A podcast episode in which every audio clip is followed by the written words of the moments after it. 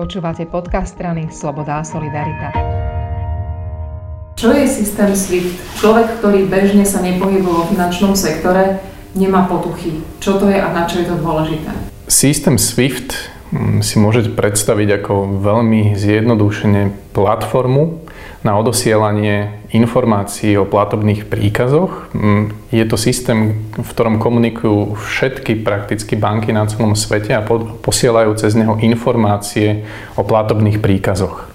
Čiže inštitúcia, ktorá chce zrealizovať platbu svojho klienta, pošle správu s informáciami a detailami o tejto platbe členovi systému SWIFT.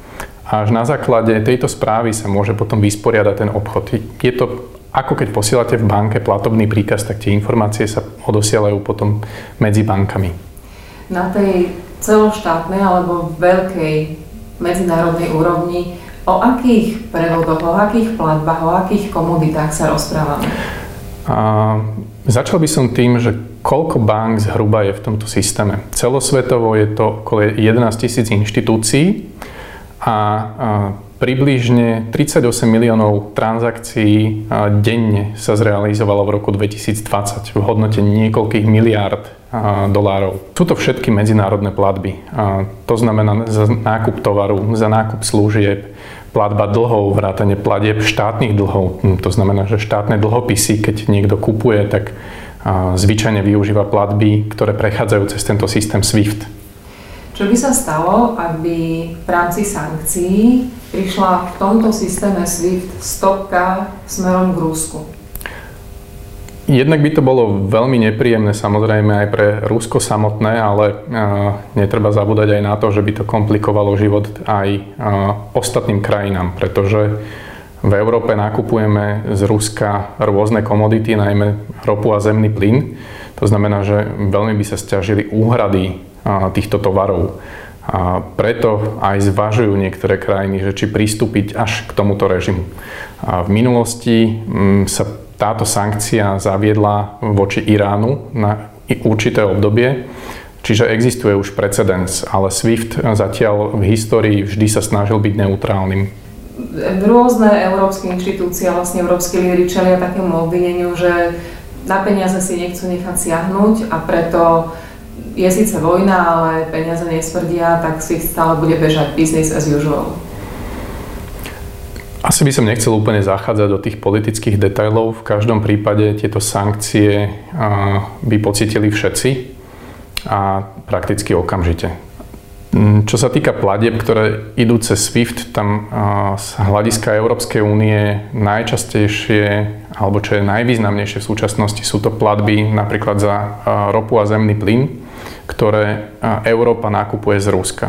To znamená, že nevedela by Európa nakupovať ropu a zemný plyn tak ako doteraz. Bolo by to stiažené, ale tým pádom by sa zároveň okamžite premietli tie sankcie voči Rusku a Rusko by prišlo o časť svojich zdrojov, čiže bola by to veľmi rýchla a efektívna sankcia voči Rusku. Nesie to zo sebou nejaké rizika? Nesie to zo sebou práve tie rizika, že mm, štáty Európskej únie alebo všetky štáty, ktoré teda obchodujú s Ruskom, by nevedeli zaplatiť vlastne za to, čo nakupujú. A taktiež by nevedeli príjmať platby z Ruska. Čiže pravdepodobne preto politickí lídry zvažujú, že či prikročia k tomuto síce veľmi efektívnemu a rýchlemu riešeniu, ale zároveň sa zrejme pozerajú aj na, na tie ďalšie dopady, ktoré by to malo na ich krajiny a hospodárstvo. Ešte sa na ten Irán opýtam, ako dlho vtedy bol ten SWIFT pozastavený? Aká je tá skúsenosť?